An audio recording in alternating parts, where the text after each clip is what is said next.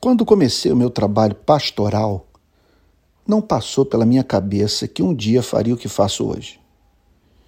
Tinha minhas referências.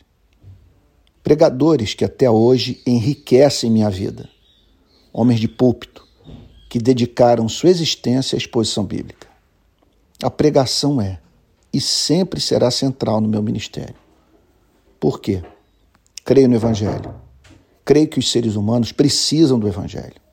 Creio que quando prego e homens e mulheres são postos em contato com a beleza do Evangelho, Cristo é exaltado. Mas não sou esses pregadores. Não tenho que ser a reprodução exata das suas vidas. Quero ser autêntico e fiel à singularidade da vocação divina. E por que não dizer, feliz, fazer o que amo.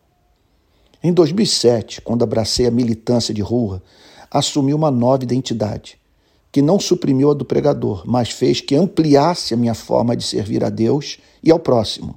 E, o que muitos não sabem, criou uma plataforma para que pregasse para um número muito maior e mais diversificado de pessoas.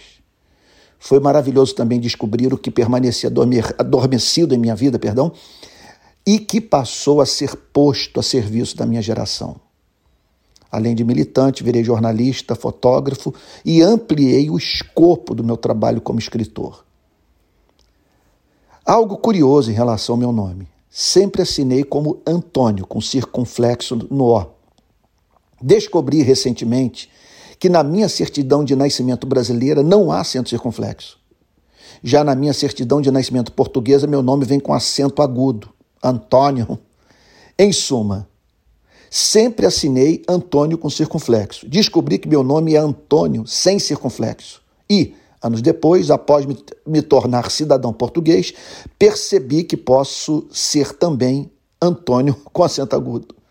Não deixarei de, de assinar Antônio com circunflexo, porque meu irmão e minha cunhada decidiram dar o meu nome para o seu filho mais novo, Antônio com circunflexo.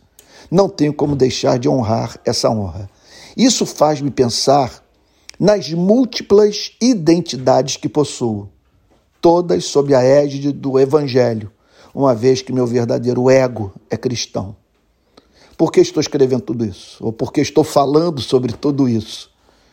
Porque gostaria de chamá-lo a fazer o que ama, reinventar a si mesmo, desenvolver novos talentos, servir de forma mais ampla, não aceitar o script que lhe foi passado.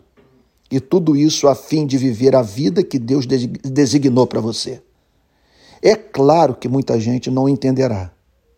É coisa sua com o Pai, o Deus Eterno Todo-Poderoso. Os frutos, entretanto, provarão que você está no caminho. Todos vão ganhar. Você, a igreja, seus amigos, sua família e o reino de Deus. Por quê? Será maravilhoso vê-lo manifestar a multicolorida beleza do Criador.